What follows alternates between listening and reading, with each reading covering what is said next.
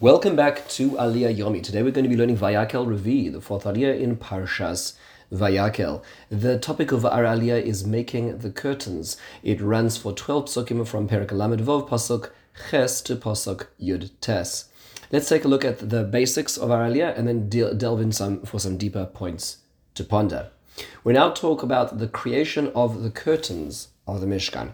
We know that there are three layers of the curtains. We hear the materials, are different colors of it. So the lowest one is called the Mishkan, and it is made of all the different beautiful colors which are woven together. There are 10 strips which are bonded together into two groups of five, and we know that each one is 28 amos long, 22 cubits long, and is 4 amos in width.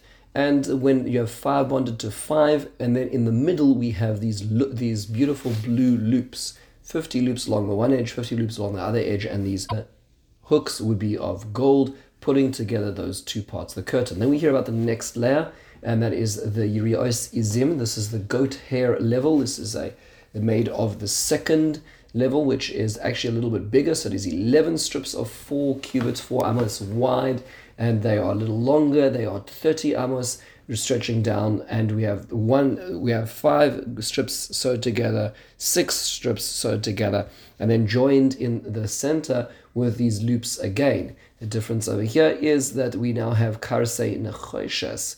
We have copper um, joining hooks between these, and then we hear about the top layer, which is the oris elimim adamim. We hear about the rams, the red, the dyed red rams, and the techashim as well. So those are that, that's all we have over here. We discussed more details about this when we looked at this in Parshas Truma when we first heard about it.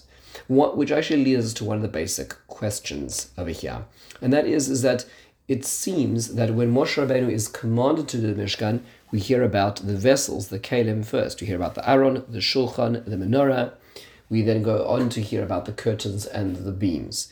But here we heard when the construction of the Mishkan is actually being done, when it is being orchestrated, it comes first to, from the outer structure, the the, the curtains and beams, and then the inner containing vessels. Why is that? So the Gemara Brachos already notes this on Daf Nun Hey and Aleph. And the Gemara quotes Rav Shmuel Bar Nachmani, quotes Rabbi Yochanan, who says that it actually relates to the name of Betzalel, who was the head architect over here. What happened was that Hashem tells Moshe to tell Betzalel to make all the vessels, and the and the and the Mishkan. And Moshe then reversed it and came and told to, to Moshe said first the Aron and the vessels. And Bezalel says, surely isn't the way that Hashem wanted it to be to put the, the vessels the, the vessels um, after you have a house. Surely when you make a house, you make the house first and then you put the instruments of the house into it. And so Moshe Rabbeinu says, wow, um, that in fact you must have been Betzel Kel, you must have been in the shadow of Hashem. You knew this, this in fact was what it was that Hashem wanted. He wanted it to be this way as well, which is very strange. Does that mean to say, where did you see that Hashem commanded the structure of the Mishkan first? You don't see it in the Torah. Number two is you don't is Moshe Rabbeinu changing things, God forbid?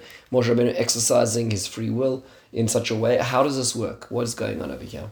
So there's a few different answers that are given the Abarbanel addresses this, and he says that the reason why it was initially given as the kalim first was because the kalim, the vessels themselves, are symbolically what represents what the Mishkan is.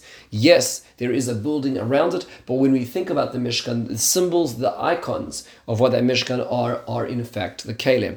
And therefore, the emphasis, in a certain sense, starts with what is most important. Um, in fact, the Abarbanel goes so far as to say that's the reason why there's so much repetition in Parshas Vayakhel, almost word for word in all of these instances. But the reason being is if this Gemara is true that Moshe Rabbeinu and Betzalel had this little the, the, this little disagreement over here, and in the, the order was shifted and Moshe Rabbeinu conceded to Betzalel, then maybe perhaps Betzalel made other changes as well, which is why the Torah goes to very specific detail to ensure that we understand that in fact no changes were made whatsoever. It describes every detail to show that everything was the same, barring the order in which it was constructed. That's the first perspective. The other is, which actually relates to this, and that is the Ramban. The Ramban talks about this, the notion of, of ideas versus action. Hashem is describing it, and Moshe Rabbeinu is conveying that idea initially in the realm of ideas. And in ideas, we start with the why first. We begin with why. And in the center of that why is this is, these are the Kalim, this is how we serve the Almighty, this is the Aron where the Eidos lives, this is the menorah which emits light, this is the Shulchan where the Lechem Aponim live on, expressing the divine presence of HaKadosh Baruch Hu. And by the way, here's the container. But practically speaking, we need to construct the house first. In the realm of action, which is the realm of, we'll call the lowest sphere, which is called Asiya, the world of doing, which is the world we're in, which is where Betzalel lives, that's where we that's where action comes first. Ideas start, but in the end of the day, actions need to be the first step in order for this to work out. And that's what is occurring. This is the reversal, the idea of moving from the realm of ideas into the realm of action. There's a, perhaps another perspective over here, which could be is that maybe we're actually looking at the difference between pre and post chait, before and after the sin. Now, we usually adopt the idea that there was that the Mishkan was a response to the Chet Egel, to the sin of the golden calf. That's what Rashi understands. However, the Ramban says that no, in fact, the Mishkan was commanded before the Chet Egel. Um, whichever way one looks at it, the notion of Mishkan could certainly still exist. What does that What does that mean? That means to say that there's some notion of what the Mishkan could be which exists before the Chet Egel, and then there's the Mishkan which exists post the Chet Egel. Well, perhaps that actually explains the, the, the, the, direction change in terms of the order. Perhaps it is, is that the, the, there is the Kalim, the kalim, the vessels in the Mishkan, represents in a certain sense the idea of the Shekhinah, of the divine presence of HaKadosh Baruch Hu residing among the nation of Israel, Hashem coming down.